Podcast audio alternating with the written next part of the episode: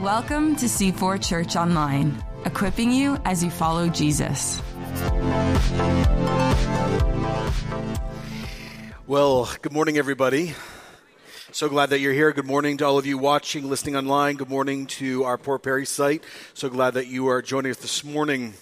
What an amazing series we've had this summer as we've learned to pray out of and throughout the scriptures, specifically Paul's prayers. I'd like to take you all the way back to week one, if you can remember it, and remind you of why we did this series. The very first things I shared with you as our church family is this. The more you pray out of the Bible, the more you'll be helped to keep going in prayer. I mean, minutes. You'll actually pray longer. Second, your mind will not wander as much. Third, God's thoughts and God's will and God's desires will become so much more of the center of your prayer life. The Bible will give you words you don't have, and you'll end up actually praying over things that go beyond personality and bias and background, wants, ideas, or desires. And at the same time, we will be given new words to pray over the old things we pray over all the time. And since we are given new words and new inspiration, the old boring routine will be broken. We also begin to understand that the more we pray to the scriptures, the more we will actually see the profound presence of the Holy Spirit. See, when you start praying through the scriptures, which is God's word and God's thought, suddenly, as even Sundar said last week, when you are praying through them, you will begin to say things like, Oh my goodness, God, that's the very thing. That's the exact thing that I needed to pray over. Those are the words I needed. That's the thing I needed to hear today. Also, we've been learning all summer that as you start praying out of the Bible, it becomes a flexible prayer life. It can be done in a moment or over a long period of time. But in the end, the reason why we did this whole series is simple because we acknowledge that we need a better, stronger confidence in our prayer life. Biblically informed, spirit empowered prayers end up building confidence. Confidence builds better prayer lives. Prayer lives change the world. Now, as we come to the end of this series and the end of summer, we're going to come to one last prayer, uttered and written by Paul over 2,000 years ago found in the book of Colossians. And so if you do have a Bible today, virtual, physical, whatever you do, would you turn there this morning? If you don't have it, it will be on the screens in all of our sites. Now, this prayer is actually unlike all the other prayers we've studied all summer long. This prayer is actually coming out of an environment of danger and trouble. Within this growing local church in Colossae, there is now false teaching had been embraced by multiple Christians in the church, and they thought it was God's idea, and it wasn't. Now, later, these false teachers would get a name. If you studied history at all, especially theology, you'll know them. They're called the Gnostics.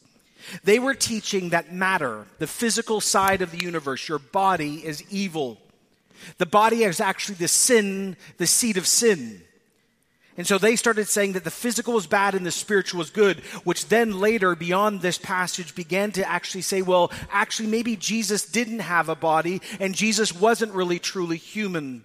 So they started saying things like this well, Jesus only appeared to be human, or God actually took over and hijacked a man named Jesus by the Spirit of Christ for a period of time, and Jesus gave out this higher wisdom for only a few select people that could truly understand it.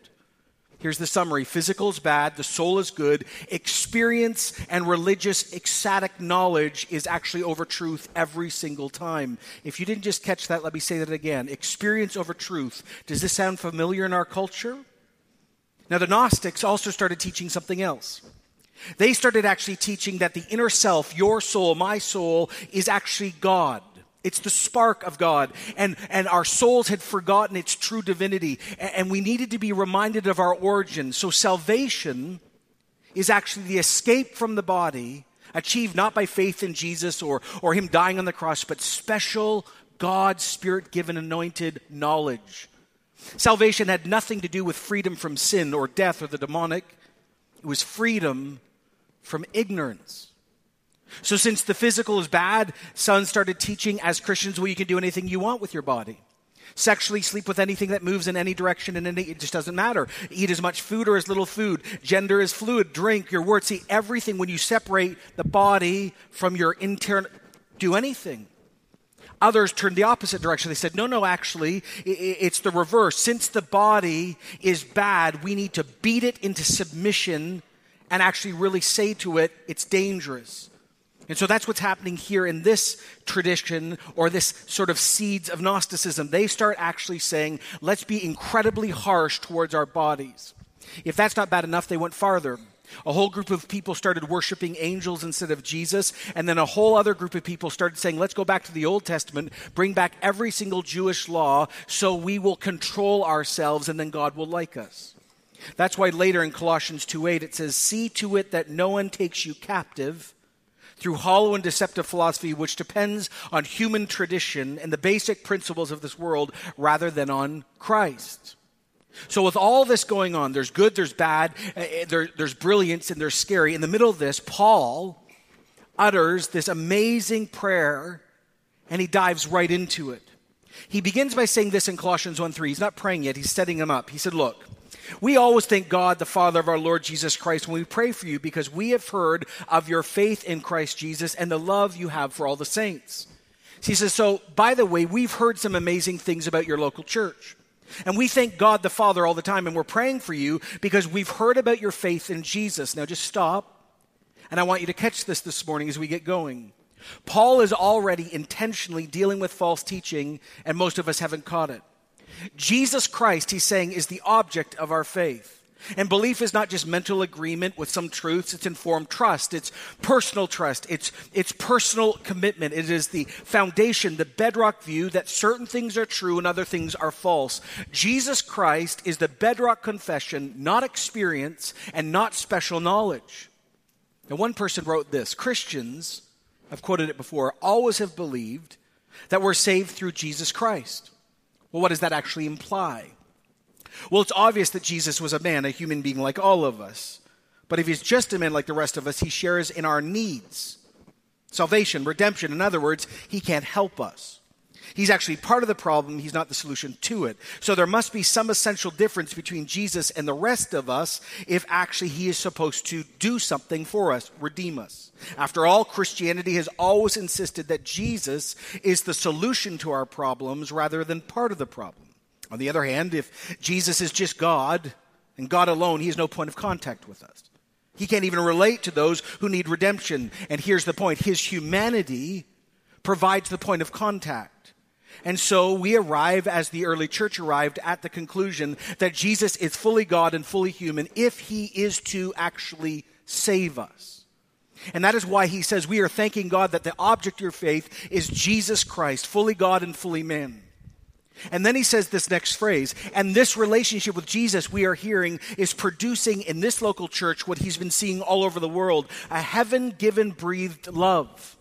He thanks God that Jesus is working out the scandal and the beauty and the power of the gospel where Jews and non Jews have been brought into a new family. Jesus, he's saying, has given us together peace with the Father and with each other. We have equal access with God the Father through Jesus. We get to approach God the Father with freedom and confidence. We're citizens of a new city. Together, we're members of a new family. We together are the building blocks of a new temple. We're the church. What did he say in Galatians chapter 3, verse 28? There, there's neither Jew or non Jew, neither slave or free, male and female. You're all one in Christ. Oh, don't misunderstand this verse, by the way. This is not saying that Jews stop being Jews and non Jews stop their identity or, or, or gender disappeared or, or, or, economic status disappeared. What they're saying, what he's preaching here, is there is a unity beyond that, and it is found in Christ. Now, Paul, just starting to get going, he hasn't prayed yet. He then stops and he reminds them, and he's reflecting on not only what has happened among them, he actually reminds them what is about to take place in the coming future. He says, The faith, verse 5, and love springs from the hope that is stored up for you in heaven and that you've already heard about in the word of truth, the gospel that has come to you. Our faith as Christians, he writes, and our love is from and is rooted in hope that is stored up for us in heaven. Our future hope, he is saying, is secure, and it is the powerful, all consuming motivation in the now from the not yet. Our hope is not wishful thinking.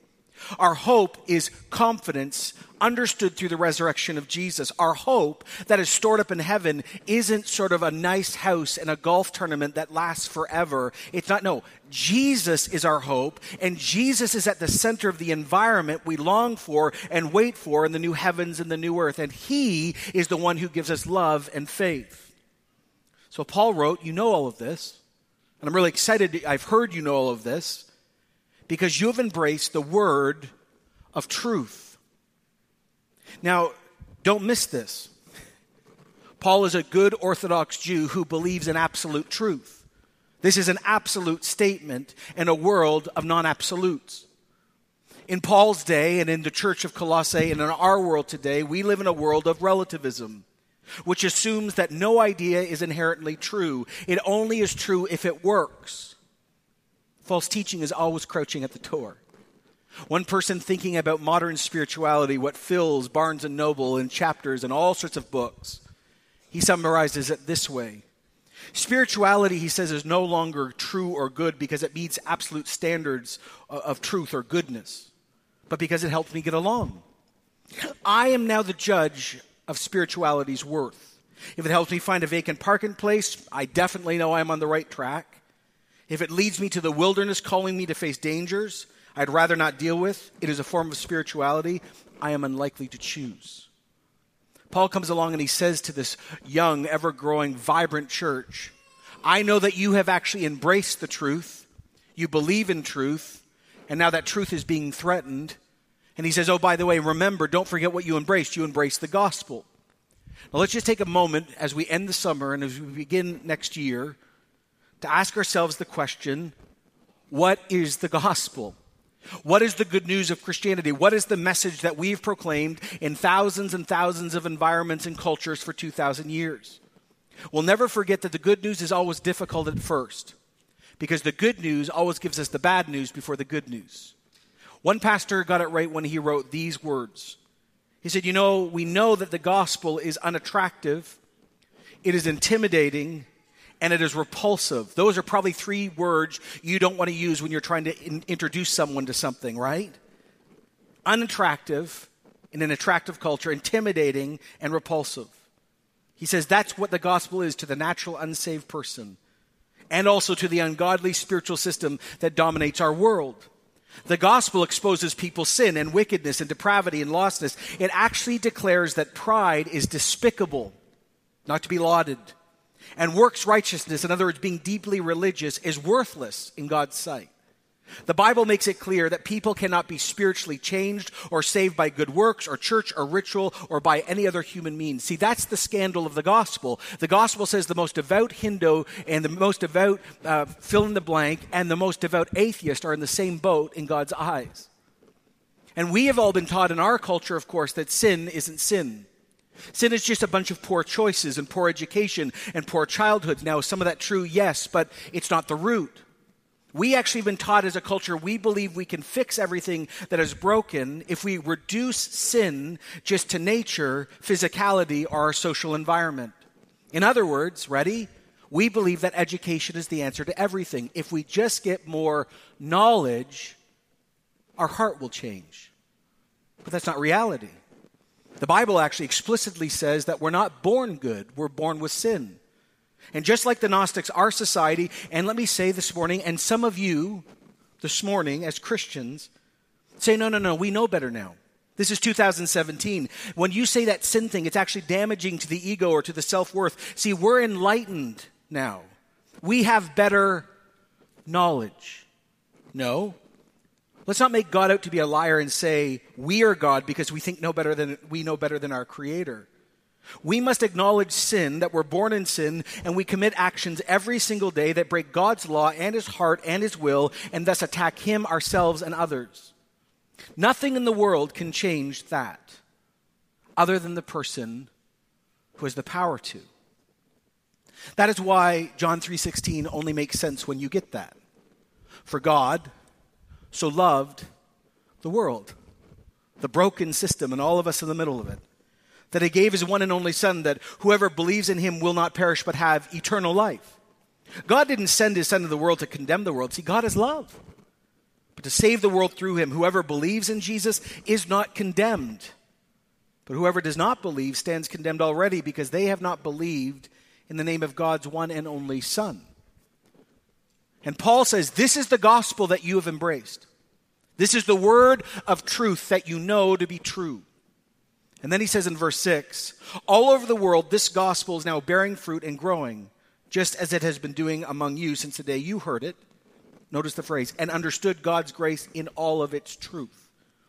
You learned it from Epaphras, our dearest fellow servant, who's a faithful minister of Christ on our behalf, and who also told us of your love in the Spirit. Now, I just want you to note this. We're going to actually not talk about this to the very end of my message today.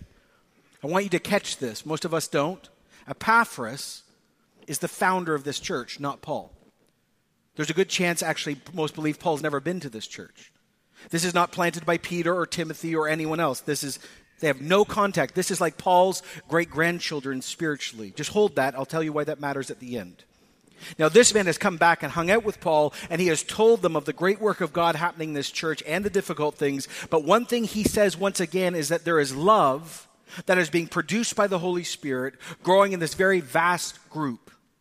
Now, I just want to stop and pause and remind all of us I don't know if you caught it, but all summer long, in every single one of Paul's passages or prayers, he always stops and talks about love every single time. And he actually prays for love every single time. Why? Because Christian love is impossible to produce or conjure up within ourselves. It is always from the Holy Spirit. The Holy Spirit is the gas in the car. The Holy Spirit is the only one that can produce 1 Corinthians 13. The fruit of the Spirit is love. And so he says, I'm really excited because I've heard the report that 1 Corinthians 13 love is actually happening among you. So, with all that good and the gospel and the truth and love and the lurking danger and now some compromising, if you read the whole book, into false teaching, now in this moment, Paul stops and he prays. And he prays a prayer for utter, all out transformation. It's why we're going to end actually the whole series with this prayer. Because this is probably the most transformational prayers you can pray for yourself or this church or your family or any community. He says in verse 9, For this reason, because of everything I just said, since the day we heard about you, we have not stopped praying for you, and we're asking, okay, here's the ask, that God would fill you with the knowledge of his will through all spiritual wisdom and understanding. Now, watch this. Paul's first part prayer request is this. He is asking that God would fill them with the knowledge of his will through spiritual wisdom and understanding. He's not just talking about how to live a basic Christian life. It is a prayer that that church would understand what God had done exclusively and uniquely through his son Jesus Christ. That God himself and his work will be understood theologically, practically, how it affects our thinking, our feeling, and our acting. In other words, he is praying a prayer that God would break and counteract the spiritual heresy, false teaching that is happening in this church. He's praying for real wisdom to overcome false special wisdom. And why is he praying this? And he understands it's not just an intellectual exercise, it's about personal contact. Spiritual knowledge doesn't happen without conversion, a personal relationship with God through Jesus who gives the Spirit, being born again. This is a prayer for that church and, of course, for us that we would understand Jesus and understand the implications of Jesus, and then, of course, understand the scriptures with the help of the Holy Spirit. He is praying, God, before this church gets consumed by wolves that look like sheep, in each person, let them know it's not right. And then he prays this. And we're praying this in order that you now may live a life worthy of Jesus and may please him in every way, bearing fruit in every good work and growing in the knowledge of God. It is this contact and this relationship with Jesus and this understanding of His Word that now moves us to right living. It fuels us in holiness. Again, just catch this this morning. We as Christians never believe that we do good works to gain God's love. We're not some little puppet. We're not doing some little dance for God. We, we don't do good things to get God's attention. Actually, we do all of these things because we've been loved first. We're already in the relationship. But that phrase, if you're a note taker, I'd love you to highlight it, circle it, underline it, remember it.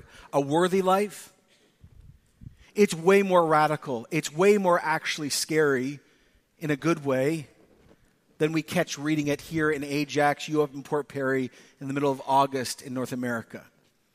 I want to let another person share with you the context of this, and here's why. When you understand the background of this, it brings everything into light. He writes, You know, in our Western world, in the West, we do not, by large, think in such terms at all. Of course, some families operate that way, but and no, none of us, with any sensitivity at all, wants to disappoint our loved ones who sacrifice so much to help us get along. Still, we don't actually live in something that sociologists call a shame culture. Rugged individualism, if you don't know what that means, me first, pervades much of our worldview. And whatever shame we feel is rather slight compared to the shame brought on and the pressures brought on by other peoples who live in other cultures. In a shame culture, and I'll just stop, some of you are from those cultures, people are taught their whole life that they must be worthy of their family's name. They must be worthy of their ethnic origin or, or their country or their heritage. And the worst thing you could ever do is shame your family. By contrast, many of us in the West are actually applauded when we act in stubborn independence of our family or our peers.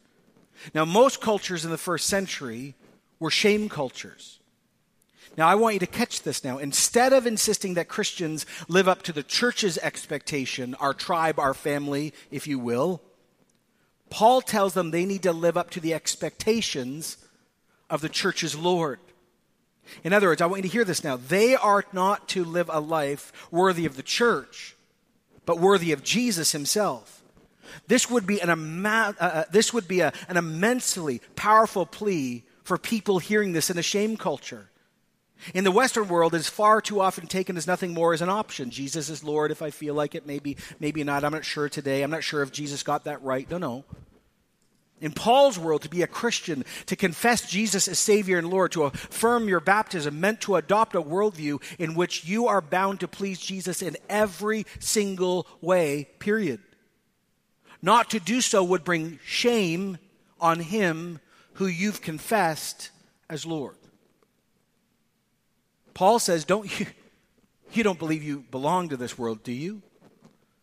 Oh, you, you, are not forgetting that we're just sojourners, right? We're just temporary foreign residents of another land. We're just pilgrims on a journey towards a new home. And as we journey through this life and we enjoy this life, yes, we're called to fear God. Not dread, not anxiety, reverent awe of God. Paul's praying, Oh God, I pray for myself and this church and all churches, we would live under the shadow of Jesus' love and Jesus' loving return. It's why we've talked about this verse before. 2 Corinthians 5 9 is so important. We make it our goal to please Jesus whether we're at home in the body or we're away from it, for we will all appear before the judgment seat of Christ, so that each one of us may receive what is due for us, the well thing uh, due for us, the things done in the body, whether good or bad. In other words, here's what Paul is saying in a Roman culture: We're all willing slaves to Jesus. He has the beginning say and the end say. We'd never, ever, ever want to dishonor him or shame him. So of course we're going to obey, right? But that's really difficult for all human beings, but more so for us sitting here today and watching online because of the country we live in and the world we live in. Marva Dawn, who thinks a lot about worship, I don't agree with everything she says, but I love when she wrote these words. She says, You know, the television, and you can add in social media now, all of that, has habituated us as watchers to a low information action ratio. In other words, that people are accustomed to learning about good ideas, even in sermons. I'm glad she put that in there. And then doing nothing about them. Now, Paul comes along and he actually prays that people would actually understand who Jesus is, understand God's word, and not only that, praise that they live a, a, a, a, life worth living that is actually giving honor to God through Christ. And he prays that we'd actually do what we say and say what we do. We would grow in the knowledge of God, that we would grow in his word, in his presence, in our understanding. We'd move from the basics of the faith to actually maturity. Now, right in this moment, I love what Paul does. He stops like he does every single time. It's like he takes this big breath, and I can guarantee you, sitting there, pen in hand, Spirit of God inspiring him, and he's like, This is impossible again. This is not doable. There's, it's too high a calling. The will is not strong enough. There's not enough gas in the car. And so this is why he does what he does once again. See the pattern every single time. He says in verse 11, So I need you to be strengthened with all the power according to his glorious might, so that you might have great endurance and patience. He stops and he cries out, We need the Holy Spirit to show up in power. The same power that rose Jesus from the dead, the same power that Jesus healed from and cast out demons from, the same power that he used to rise people from the dead, the same power that inspired the prophets, the same power released at Pentecost. We need a power that is beyond ourselves, and the power of God will give us endurance and patience that we need to actually do everything he's just prayed. Why? Because we live in a world of crisis and panic, and we're always looking all over the place. In other words, he's praying, Oh God, I pray for a power to obey, a power to say no to false teaching, a power to love each other, and a power to understand, and a power to be full of hope. Now, don't misunderstand endurance and patience. These are not statements of self sufficiency. I'm going to be patient. That usually doesn't go well, right? I'm going to endure. No, no. Paul links patience in a Christian's life and endurance with the Holy Spirit. And he's actually saying we need this. Now, what's endurance? Endurance is experiencing pain or hardship and not giving up. Patience is the ability to endure waiting or delay without becoming annoyed, upset, and to preserve calmly when faced with difficulties. Anyone think they've got that in their belt every single day? One person laughed. They're the only honest one in the room. And so Paul comes along and he says, okay, so we need to live a life worthy of Jesus, and we need to be inspired in hope, and we need to keep loving each other, and we need to actually understand what false teaching is, and we need to wait for Jesus' return. Holy Spirit, you show up or we're done. Now, here's what Paul does he moves from the gospel to these amazing requests, and then he stops and he breaks out in thanksgiving. It's like he gets his worship on, the white hanky comes out, the hands are raised, and he is just so excited for the moment because he wants to remind them what actually has been done on their behalf, but also wants to remind them of the truth that helps them keep going. And so he thanks God for rescue, redemption, and forgiveness. I want you to see these verses maybe for the first time or afresh. We joyfully, we'll just stop there. He is really genuinely excited about this. We joyfully are giving thanks to the Father who has qualified you to share in the inheritance of the saints in the kingdom of light, for he has rescued us from the dominion of darkness and brought us into the kingdom of the Son he loves. Now, I want you to sit on that phrase the Father has qualified you. Jesus hasn't qualified you, the Spirit of God hasn't qualified you, the Father has. Now, I want you to hear this and marvel at it and be overwhelmed, and I want you to feel some gratitude in the room. The Father qualified, made us capable, eligible, fit, ready, able. In other words, here's what Paul is saying salvation is a 100% act of God. He called you, He saves you, He forgives you, He holds you, He cleanses you, He took the bullet as He sent His Son, He pays off the unpayable mortgage. And then He says, if that isn't just uh, amazing, He rescued us from the dominion of darkness. Okay? What's the dominion of darkness? That's the kingdom of darkness. That's a reference to the demonic and Lucifer. Three times in John's gospel, he refers to Satan as the prince of this world. The word prince in Greek is archon, the highest official in any city or environment who has final say. And what John taught, what Jesus taught, and what we see Paul enforcing is this that Satan is the prince of this world and he owns the world. He owns, he is the God of this world. And the Bible is fundamentally clear there are only two supernatural kingdoms in the end. There's not three, not five, there are two. And all people on earth at this moment are either owned by the Prince of Peace or the Prince of Darkness. Now, don't misunderstand this. I've preached this before. Am I saying that every non Christian is possessed and evil? No, no, no, no. It's just about being enslaved to evil. Like I've preached so many times, one of the most uncomfortable verses in the whole of the Bible is 2 Corinthians 4 4. The God of this age has blinded the minds of unbelievers so they cannot, they have no ability, they cannot see the light of the gospel that displays the glory of Christ, who's the image of God.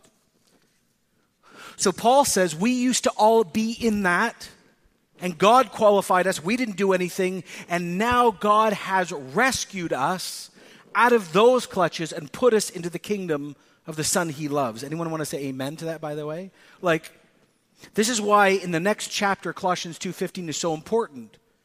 This is why it says this, having made having disarmed, sorry, the powers and authorities, Jesus made a public spectacle of them, triumphing over them by the cross. I've preached this before. Disarm means to take off, put off, and strip off. Jesus has stripped the power and authorities of their power, their importance, their potency, and he's stolen back, he's taken back what they stole at Eden. And he didn't just disarm them, Jesus triumphed over them. The image comes from war. I've taught this before, right? When a Roman general would win a great war, he would come to Rome in procession. And he would be at the front, then his army, and behind that army would be the vanquished army in chains, and they would walk through the streets of Rome, and the, the citizens of Rome would pelt the army that had been defeated and mock them. And this is actually declaring, in the greatest sense, that Jesus, through the cross made a spectacle of the kingdom of darkness and made them walk in defeat behind him and disarmed them, took their dignity and their splendor, and now declared them broken. And this has now been applied to us because he has brought us into the kingdom of the Son he loves. In other words, we are owned, we are loved, we live in the kingdom of Jesus, and because of that, we have redemption and the forgiveness of sins. Redemption, by the way, is a very important idea if you're trying to understand Christianity or you are a Christian. Redemption is the idea of the way people in, in the past would actually take money to buy a, free, uh, a slave and bring them back into the family. It's liberating a slave through the payment of a price. And the human condition is we're all enslaved to Satan, to sin and death. And Jesus not only triumphed over all of that, he paid the price so we could be brought home. That's why he said in Ephesians 1 7, In him we have redemption through his blood, the forgiveness of sins in accordance with his riches and grace. So Paul says, as I'm praying for you, I want to remind you rescue and forgiveness, and God the Father has qualified you. That is the amazing gift you have. Don't squander it.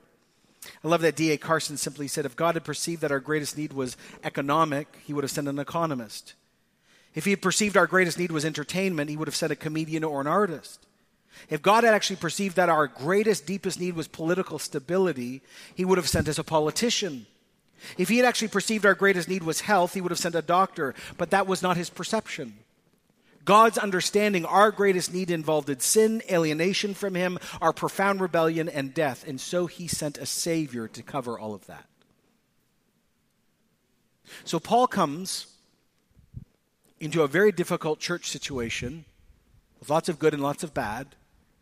And here's what he does he prays a prayer for all out, non escape transformation. Remember, we've been learning this all summer long. Why are we doing this? So we learn some theology of Paul? No, no, no, no. We are actually learning this all summer so that we go home today and pull out Colossians 1 and we pray this for ourselves in our church. I want you to think about again what he prays for. He prays for knowledge, holiness, spiritual power, thankfulness, hope through the work of Jesus, endurance, patience, right belief, right theology, right action. That is a prayer that this church and every church on earth desperately needs. Now, let me just focus on a few things as we prepare to end. Beyond all of us going home today or later this week and pulling this out and praying these things in context, let's just sit on the phrase a life of worthiness or a worthy life. What he prays for is a willing obedience, a loving obedience to obey Jesus no matter the cost. Remember, if you were with us last week when Sunder preached that unbelievable message, Sunder said, We don't have a discipline problem, we have a what problem? Anyone remember? A desire problem. So let's ask the question what is the opposite of a worthy life for a Christian? If Paul is praying that we would live a genuine worthy life in the middle of Pickering or Whitby or Ajax or Port Perry downtown, what does a worthy look worthy life look like in your marriage or with your friendships or in business? Like what is it? Well, he is very clear. The Bible is explicitly clear about what is not worthy. Galatians 5:19, the acts of the sinful nature are obvious. Sexual immorality. That's that catch-all phrase for anything outside of monogamous heterosexual marriage in Greek. Impurity, debauchery idolatry, worshiping anything else other than God, witchcraft, hatred, discord, jealousies, fits of rage, selfish ambition, dissensions, factions, by the way, is heresy, false teaching, envy, drunkenness, orgies, and the like. That is the opposite of a worthy life of Christ. That brings shame on Jesus. So he prays this bold prayer, and even on a long weekend in August, it's important. Here's the question you need to ask Would you be willing to say, no, it doesn't matter how old you are, how long you've lived, Jesus, I will obey, I will choose suffering.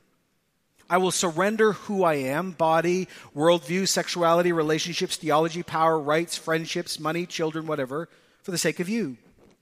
In other words, my desire, my love, my faith, my desire for you, Jesus, and your honor is actually more important than what I want naturally or what I desire or even what I'm owed. Do you understand why this prayer would take God's intervention? so Paul comes along and he prays, okay, I'm asking for total transformation because at the middle of transformation is Jesus, at the middle of Jesus is love. And then he prays for a life worthy. And this is what is brought to us. When we pray this prayer back to Jesus, as we will in a few minutes, we're saying to Jesus, Oh, help me to so love you, so understand your love for me, to so being consumed by, being qualified by the Father that everything I want, good, bad, right, wrong, no, it's all second to Christ.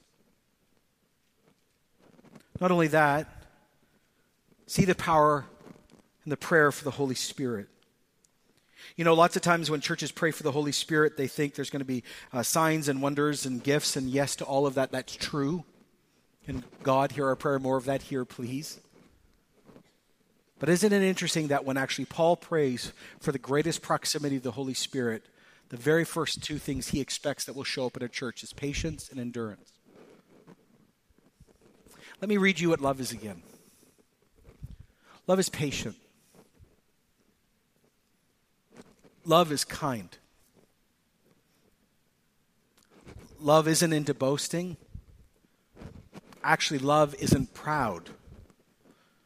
It doesn't dishonor anybody. It's not self seeking. It's not easily angered. It keeps no record of wrongs. Love doesn't delight in evil. It always rejoices with the truth. It always protects, always trusts, always hopes, always perseveres. Whatever the world says love is, this is what God says love is. And Paul, when he was praying for this church, was so absolutely excited that this type of thing was starting to happen, and he prayed it would keep going. And so, in this great prayer we see of Paul, we pray for transformation. We pray for a worthy life where we actually suffer for actually an ultimate better thing. We see a call for endurance and patience, a love like this that actually is unnatural between friends, let alone enemies. And then I promised I'd end here. Paul prays for people he's never met. We haven't addressed this all summer long. And I just want you to think about this. Lean in and really think about this. Paul had never met these people and spent so much profound time praying for them that we're talking about it 2,000 years later. Why do you think we pray for every church every week for other churches? Well, number one, it's a way to humble ourselves, to remind ourselves we're not the only kids on the block. It's hopefully instructional to other churches to remind them they should be doing it too. But because we see it modeled here. Half of you, you've never met people from these churches we pray about. But that's the point. Why do we pray for our local partners every week? Because again, we are called to pray into situations that actually we may not be close to, but because we're part of the body of Christ, this is our invitation. I want to end with this story. It's a little weird story, but you're okay with that because you hear weird stuff from me all the time. So, a few years ago, I was in a prayer time, boring, normal, everyday rhythm prayer. Right? Not Gabriel, not fire, not just praying. Like all of us tend to do. And I was praying, doing my devotions, and suddenly, very unexpectedly, in my head, and I think I've shared this a long time ago, I had the image of a very old Chinese man.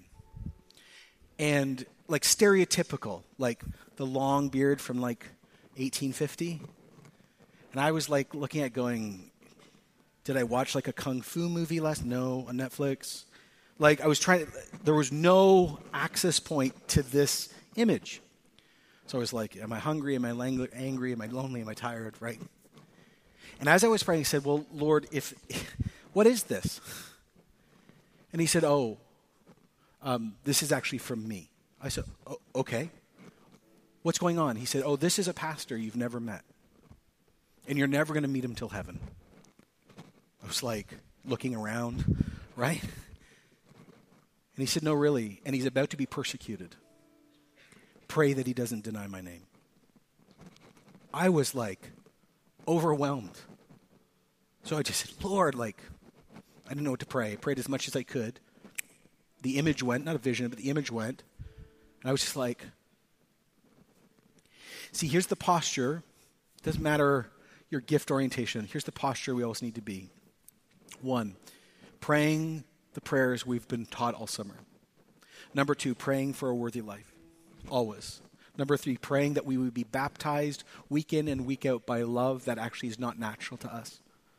And lastly, always be open in our prayer times to say to the Holy Spirit, Holy Spirit, is there someone or something I have no connection to that you'd like me to pray for? Because don't forget, every Christian on earth, billions of us, are connected by one Spirit. And if He chose, invites you, you pray with all your might. Because there's a reason why He's invited you. So, could we now end this series together by standing? Could you do this up in Port Perry, please? And we're going to pray together. And by the way, if you can't pray the things I've just preached, that's okay. But if you can, as I finish each section, just say amen, okay? So, number one, Father, thank you for qualifying us. Anyone want to say amen to that? Yeah. And here's just our simple prayers. Number one, we pray for the ongoing transformation of C4. That you would deeply, deeply root out anything that is false among us, that we might even think is from you and it's not. Help us to know the knowledge of God, the wisdom of God, to understand the, the person of God, to know you and know your word. We pray you would lead us and guide us into all truth, Holy Spirit. Can everyone say amen to that? Amen. Now, this next one's about a worthy life. So, you know, there's a Surgeon General warning before you pray, pray that, right? Jesus, it's clear from your scriptures that we're supposed to pray for a life that actually would never bring shame to you. And so our prayer today is that we would desire you and love you more than anything else we have in our life good, great, sinful, evil. Help us, Lord Jesus, to live a worthy life of you. Hear our prayer, Holy Spirit, and do something that is un it's impossible without you. You can say amen if you want to say amen to that. Third, we pray as we prepare for this coming ministry year, but beyond that,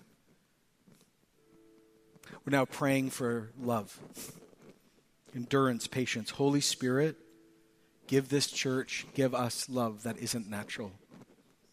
1 Corinthians 13, just in our families, in our marriages, in our friendships, in our business practices, in our thinking, how we treat each other in this church. Baptize us week in and week out. Plunge us into the love that we just, we need it. By, by this love, they will know we are Christians. Hear our prayer, we pray. You can say amen to that. And just our simple last thing, Lord, it's a, it's a posture of openness. Help us, Lord, to be open in any way, shape, or form to pray for those we've never met. Lead us. Uh, we may not all have gifts of prayer or images or visions, but would you start helping every Christian in this church to know when you're actually asking us to pray for another church, for another Christian, for another organization, for another tragedy? Lead us, we pray. Make us a church of prayer. In the name of Jesus. Amen. Thanks for joining us. To connect to the ministries of C4, visit c4church.com.